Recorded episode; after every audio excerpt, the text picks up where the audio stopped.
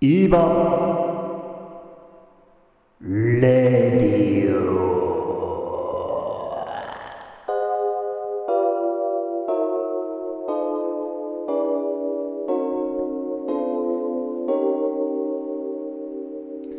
はい。こんばんは。今日は山田だけです。そうなんです。山田だけなんです。なんか他の2人が今日はなんか学校の研修かなんかでちょっと東京に行ってまして私ヒロにあヒロじゃないわ広島に1人残されておりますのでまあちょっとリモートでする技術も私たちにはね今のところないのでまあちょっと一人で撮ってみようかなと思って一人で今日は。収録しております。はいはいはいはい。えーっとね今日言いたかったことはね何なんですかね。あそうですね。あの12月3日と4日のえー展示をね、えー今回させていただきました。えっ、と来てくださった皆様とね、あの、まあ、当日、まあ、3日の夜かな、ライブがあって、で、その日に来てくださった人にはね、大変感謝を、えー申し上げたいところであります。そうね。で、まあ、今回ね、その12月3、4に、えっ、と、ヒロの7店舗くらいをちょっと借りて、借りてというか、まあ、お店自体にその絵を置かしてもらって、え展示っていう形でやらせてもらったんですけれどもまあその運営としての山田ね。運営としての山田としてはなんかめちゃくちゃ疲れたなっていうのがまず第一つかな。なんかうーんなんだろうなあの一個ねそのいつもまあ誰かと何かをするっていうのが多くて1人で何かをするっていうのがね結構ない部分があって。でもなんかその自分のね他の展示をしてくれる人たちのまあほとんどってヒロにあんまり関わりがない人だったからそう自分がやっぱりそのヒロのお店の人との関係値の橋渡しをするっていう感じになっとってでまあそれでちょっと難しかったかなっていうかそのそのやり取りがね難しかったっていうのはすごいあったな。うん。まあでもなんか、まあ、山田的にはこう展示もそうなんだけど、まあ、一番良かったのはライブかな。うん、まあ、基本的に最そのも一番やりたかったのがそのま自分が普段お世話になっている人だったり、まあ、お店だったりそういう人に対して、まあ、りがとうっていうか感謝の気持ちを伝えるための、ま、ライブだったんで、ま、それができただけまだマシかなと自分なりには思っておる所存でございます。はい。そうね。まあできてよかったよ本当に。なんか途中ね死にそうになったけどね。気づいたことというとねマジで徹夜したらね唇が赤くなること。うん。マジでそれはめちゃくちゃ思ったな。その2日目はマジでリップクリームがね手から離せんくなってからね。うん。まあなんかそのリーダーシップじゃないけどそういうのをね強くこう頑張らなくちゃいけないなみたいな。なんかまだまだやなって思った2日間でありましたね私は。はい。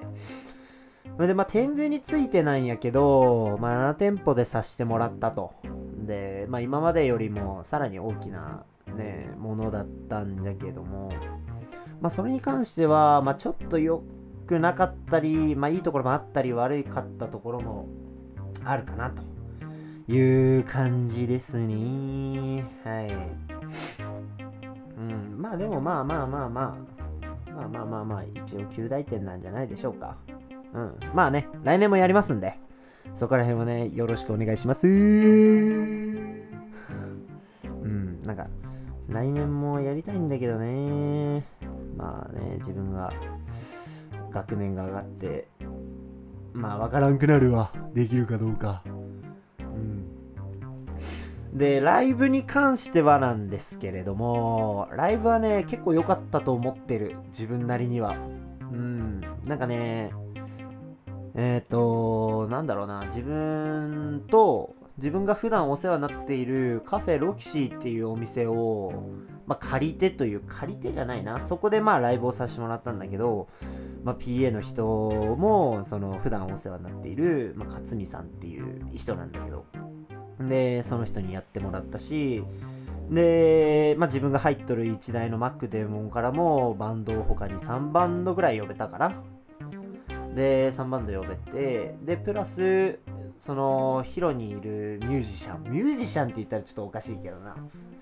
ミュージシャンじゃないけどまあその音楽を楽しんでいる人たちにもまあその自分の企画したイベント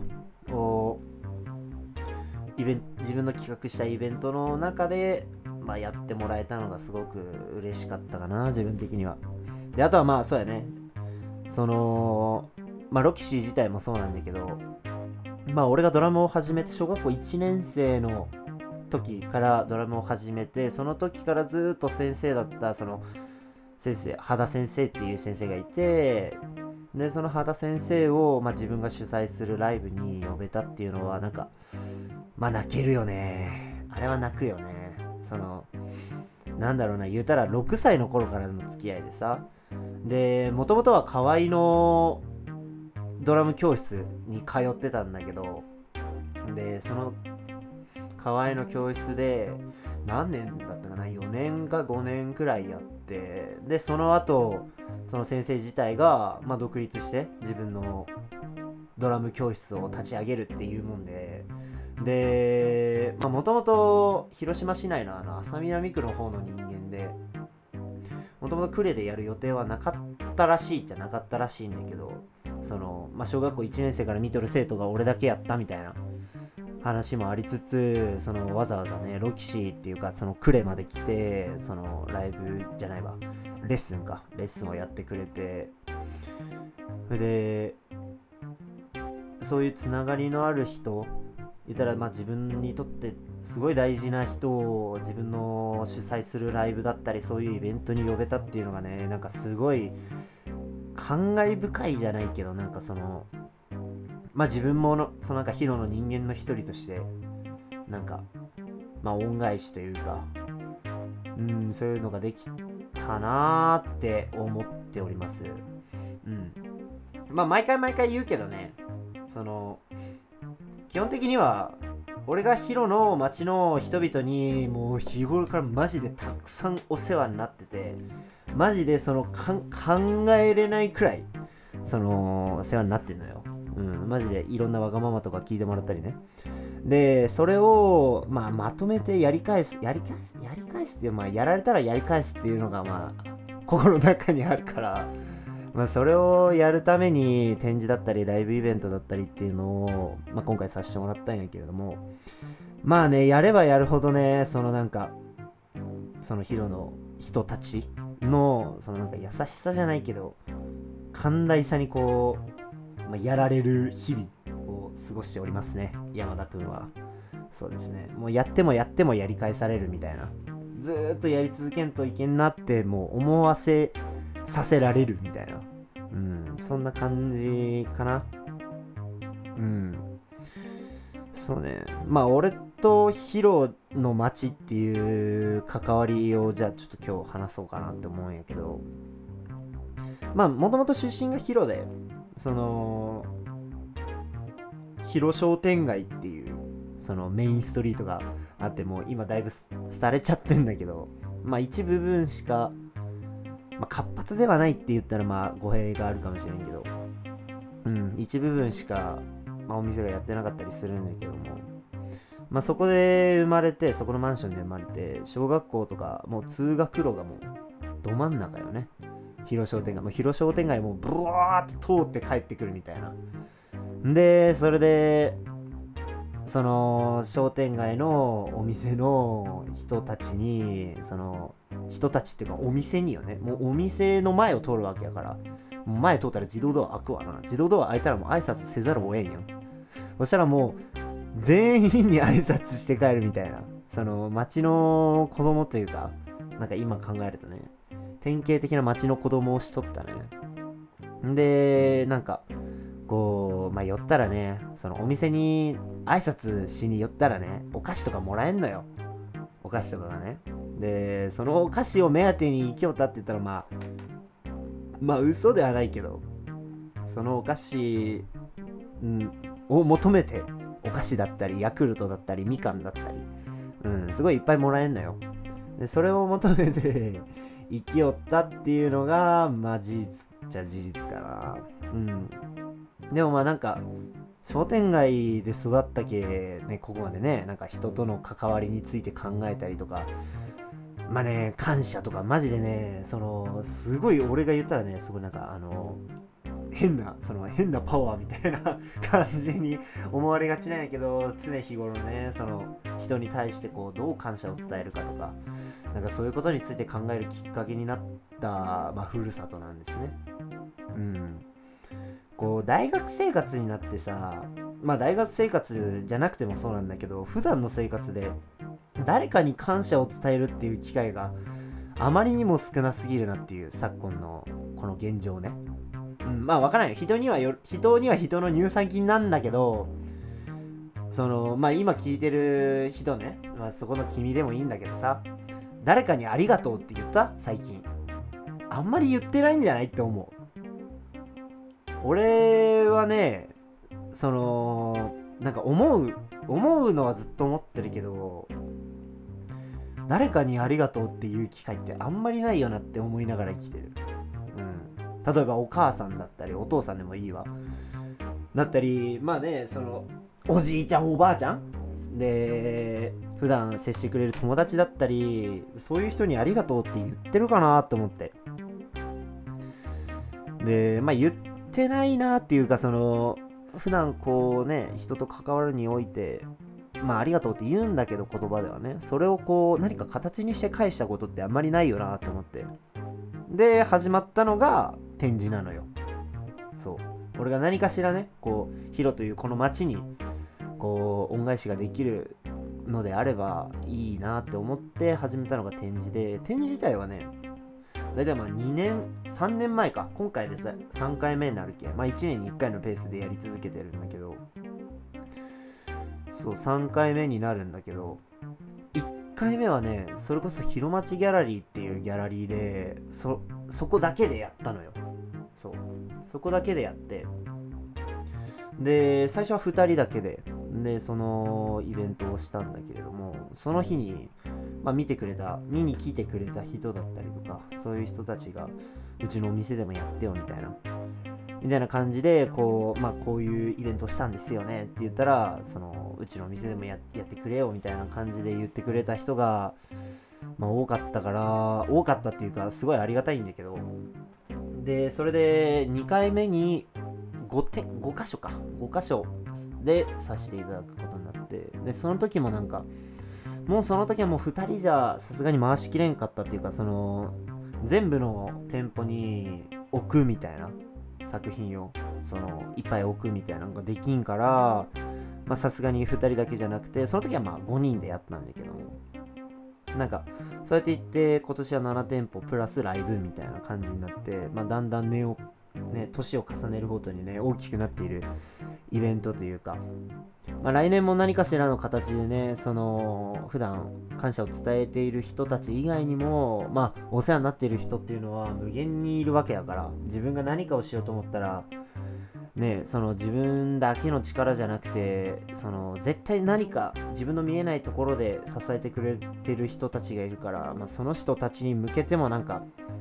感謝の気持ちを伝えるようなイベントができればいいなっていうふうには思ってるかな。うん。そうね。自分とヒロの関わり。自分とヒロの関わり。うん。まあ基本的にはまあ自分がヒロで育って商店街はほんまに自分の庭だったみたいな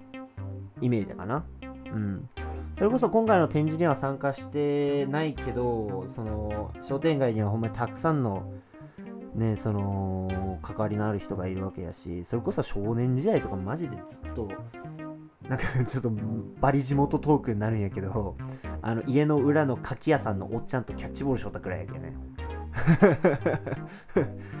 なかなかないよね。そのお店の人とキャッチボールをするみたいな。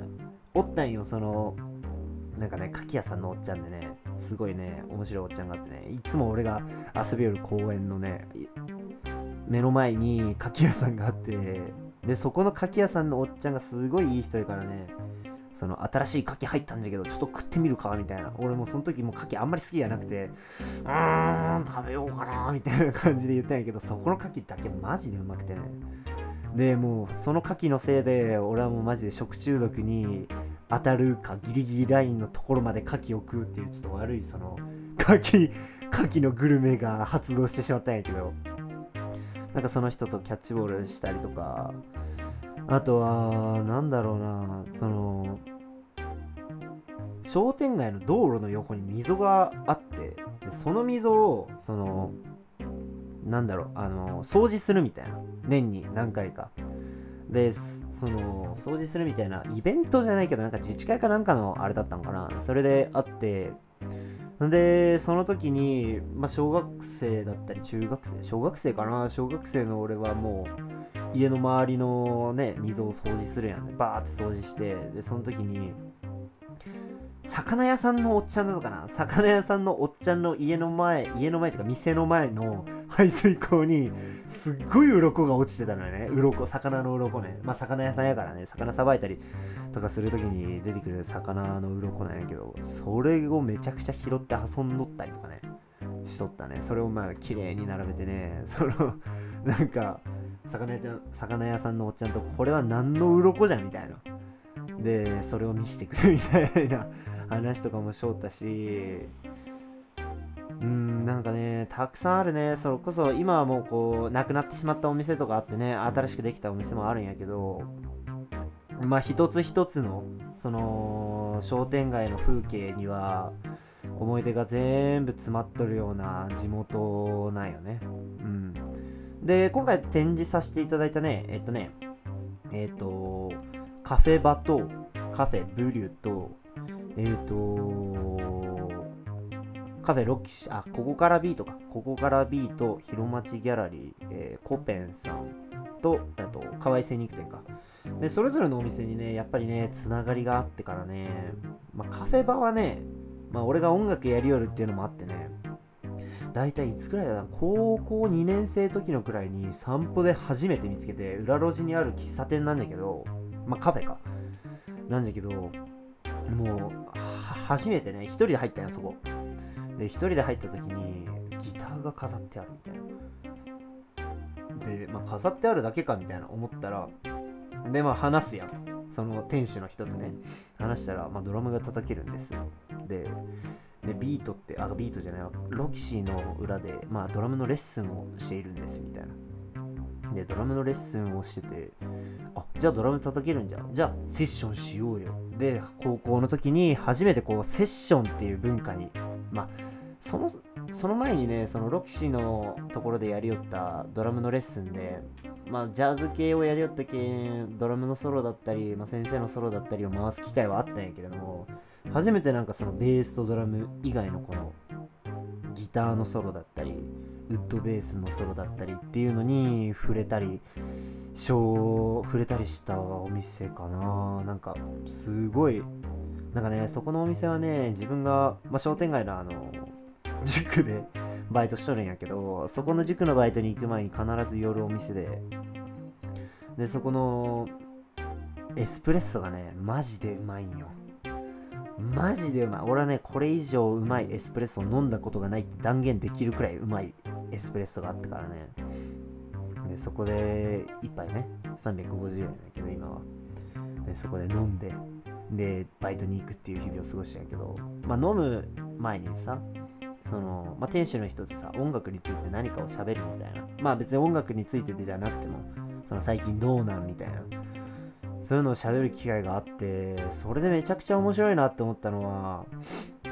なんかね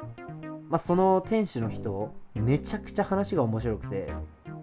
その自分の音楽においての価値観っていうのをバチバチに削ってくるというか削ってくるじゃないけどなんかすごいどんどんどんどん新しい価値観を植え付けてくる張本人なのよね。その まあ、マジでその行ってみには分からんと思うけど行ってみて話してみには分からんと思うけどすごい新しい価値観を植え付けてくる例えばこの間話したそのまあ曲作ってるんですよねっていう話から入ったことだとすると曲作ってるんですよそしたら、ああ、コードとかどうやって考えてんの？いや、コードはまあ、こうこうこうで、こういう感じで考えてます。メロディーから考えることも最近やってみました、みたいな。で、そしたら、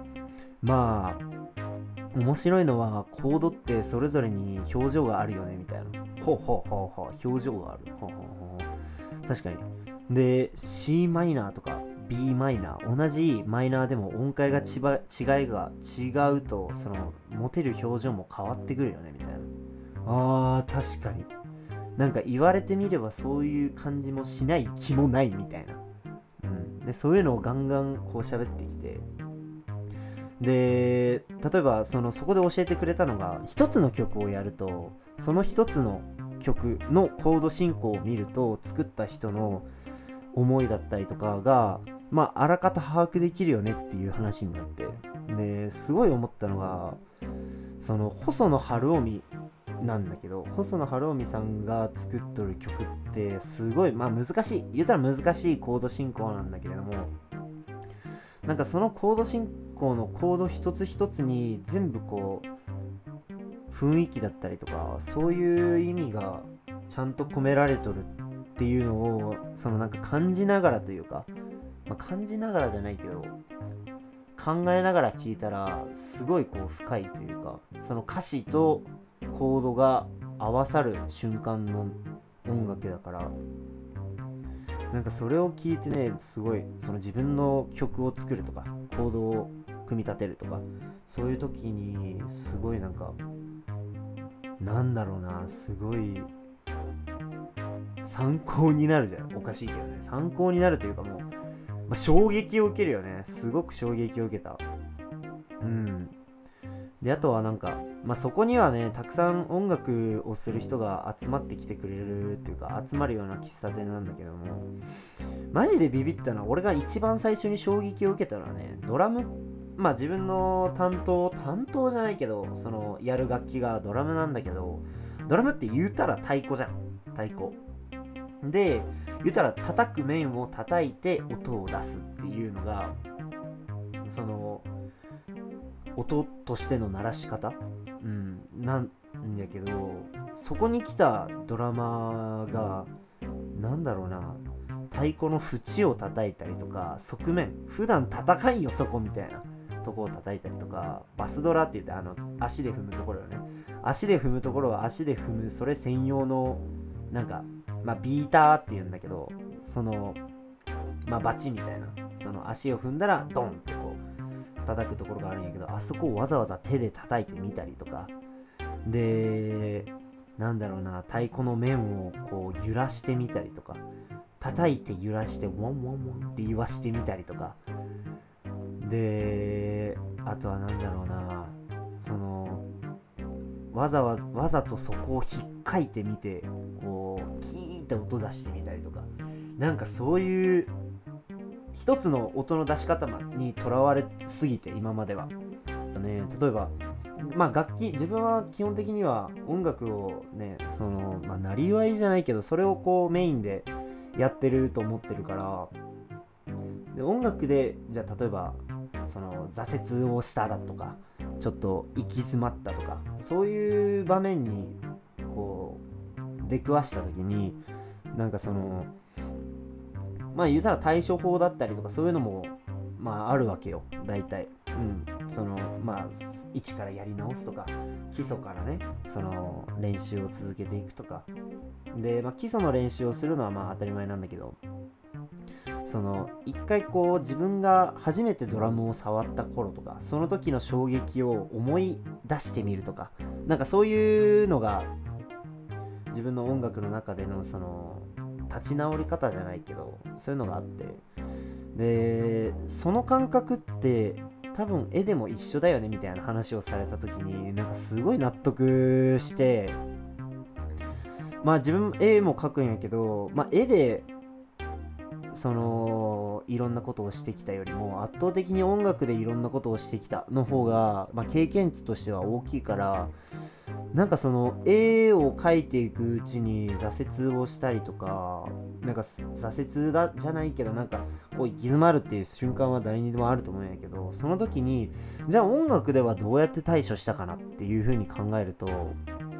そのなんかおのずとこう自分が好きな、まあ、趣味として書いてるんだけれどもそれの絵への対処方法もこう出てくるっていうのがなんかこう共感覚じゃないけど同じものとしてというか同じように考えたらわりかしこう解決策だったりっていうのは意外とすぐそこにあるものかなって思ったのが最近のあれかな。いやすごい面白いお店でね。是非ともね。みんな行ってみてほしいですちなみにね僕のねおすすめはねまあ、エスプレッソがね、一番おすすめです。350円なんだけど、エスプレッソ、マジでうまい。もう、俺はこれ以上うまいエスプレッソを飲んだことがないっていうくらいうまい。ちなみにエスプレッソを飲む時の作法は、あの、渡される砂糖を、あの、全部入れてください。エスプレッソ全部砂糖入れてください。で、それなんでかって言ったら、イタリアってね、そのなんか、ご飯の中で糖分を取る機会があんまりないからその食後のエスプレッソだったりとかそういうので糖分を取るらしいのよ。まあ日本ってさ言ったらその料理の中で調味料として砂糖が使われるからそのご飯の中に糖分が入っているっていう機会はたくさんあるらしくて。でそれでもまあ足りん分はその3時のおやつとか甘いもので補給するっていうのがその主流らしいんやけどイタリアはなんかそういうのがないらしいから。そのエスプレッソは砂糖を入れて飲む。まあましてはそれを砂糖を入れて飲むためにそのなんか改良されとるらしい、うん、であとはね食べ物デザートはねアフォガードです。アフォガードとティラミスかな。マジでティラミスうまいから本当に。あのねティラミスねなんだろうなあのスポンジケーキのスポンジにねスポンジをねあのエスプレッソでひたひたにすんのよ。でひたひたにしてその上にマスカルポーネ入れてでソフトクリームじゃないソフトクリームじゃないバニラアイスか。バニラアイスをかけるんだけどもうねこれがねもうやばいね。もうやばい。なんかねあこの世にこんなうまいものあったんだって思うくらい。であとねパスタ。これはパスタマジでうまいからそのねパスタくださいって言えばいい。パスタ、えっ、ー、と、俺いつもね、パスタ、パスタくださいって言って、その時に一緒にこう、セットでもう頼むんだけど、パスタと食べた後にエスプレッソを飲むみたいな。で、そのパスタもね、日替わりで変わるんだけどね、何とってもうまいね。マジで俺が一番仰天しそうになったのはカルボナーラ。マジでカルボナーラの日はやばい。あれよりうまいカルもういつも冷食冷食のカルボナーラ食べとる。俺からしたらさもうあんなカルボナーラさもうそれはもううまいに決まっとるわなてかねなんかねそのトマトだったり卵はどうかちょっとわからんけどあとハムとかベーコンとかもう全部なんかイタリアから取り寄せとるらしいんよ。もう俺からしたら意味がわからんのよ。でなんかそれでマジで味もなんかしっかりついとるしクソうまいしみたいな。やけね、ぜひともね、皆さんにはね、行ってほしいお店の一つではありますね。私が紹介するお店の中ではね。うん、マジで行ってほしいな。うん、で、それで言ったらね、それで言ったら今回ね、展示させてもらったお店はね、全部俺が行ってほしいお店なのよ。まあ、普段お世話になっているからっていうのもあると思うけど、マジでコペンはね、もうなんかね、俺のね、細胞のね、半分以上作っとるしね。うん、コペンね、パン屋さんなのにね、スモークチキンがめちゃくちゃうまいんよ。あのあそこのスモークスモークチキンマジでうまいからな。なんかねずーっと食え俺ひどい時1日5本食えよったもんな。パン屋さんでスモークチキン。でそのスモークチキンもそのチキン自体が隣のあの河合精肉店っていうそのお肉屋さんから仕入れたお肉みたいな。ここもなんか面白いよね。であとはカフェブリュかカフェブリュはね俺はねタコスが一番好きやね。タコス。あんまりねみんな知らんと思うんやけど。タコスがめちゃくちゃ好きであそこはね面白いのがね月に1回ねブリュナイトっていうねそのイベントをやっててねでそのブリュナイトはそのなんかいろんな人をこういや、ゆうこうさんっていうね、山本優子さんっていう人が主催になって、そのいろんな人をこう呼んでライブをするみたいなのを月1のペースでやられとるんやけども、まあ、いつかね、いい場も出てみたいところではあるよね。いつかね、いい場もね、出てみたいよね。突然の ASMR。そういう感じです。いい場も出てみたいよね。まあ、出るってなったらね、またいい場ラジオで報告するわ。その時は来てくれよな。あと、あとは、ビートか。ビートね、俺作った。ビートは俺が作った。まあ、あの、その、まあ、作ったというか、なんか、内装を手伝ったっていうだけ。うん。ビートのカウンターの、あの、なんかね、ギャラクシーみたいな付けはね、俺考案のね、エポキシー剤をね、こう、エポキシー剤にね、塗料をね、混ぜ込んでね、顔料か。混ぜ込んで、バーって混ぜ込んで、それを流して固めるっていう俺のアイディアなんです、あれ。あれいいね。よくできたよね。マジでね、あれ作るときめちゃくちゃ楽しかったんよね。なんか、その土曜日か日曜日だったかな。日曜日との内装のね、あれを作っていくんだけどね。まあ、ないつもね、朝の4時くらいまでね、やりよったんよね。その改装工事みたいな。で、そのせいで俺はもうそれで次の日、学校の授業やから、でそれで帰って、で、帰らんといけんのやけど、もう眠すぎて、で 眠すぎてその車の中で寝ちゃうっていうその事件を起こしたのがビートやな。うん。いやでもあそこもね、なかなか、あそこはね、マジでね、お酒にこだわってるお店でからね、まあ最近俺もバイトとして立ってるんだけど、すごい難しい、あそこのお酒を出すのは。うん。なんかすごい、その、なんだろうな、ジントニック1個にとってもさ、すごい決められてんのよ。まあ、ここだけの話さ、ジントニックってさ、ライム絞って、ジン入れて、トニックウォーター入れたら終わりなんだけど、あそこね、魔法のね、液体を振りかけんのよ。で、いて、その、なんか、俺もよく分かってないんだけど、その、まあ、入れて、ステアして、で、トニックウォーター入れた後に炭酸入れるらしいよね。炭酸を入れるらしいとか、入れるんだよね、その、ここからビートは。で、それなんでかって言ったら、口当たりを良くするためみたいな。そこまでこだわんのみたいな。っていう、すごいいいお店がね、あります。で、その上のロキシはね、もう言わずもがな、私たちのホームです。てか、俺のホームです。ほぼ俺のホーム。うん。なんでね、まあそのイベントの時じゃなくてね、なんかその、他にもね、まあ通常営業の時だったりとか、普段のね、ヒロの顔っていうのをね、まあ見てもらったらとても嬉しいかな。俺的にはね。うん。で、まあ、あとはまあ展示を終えてなんだけれども、展示を終えてね、思ったんだけどね、今回ね、あの、15枚ね、T シャツを仕入れたの、フラジルペイントでね。うん。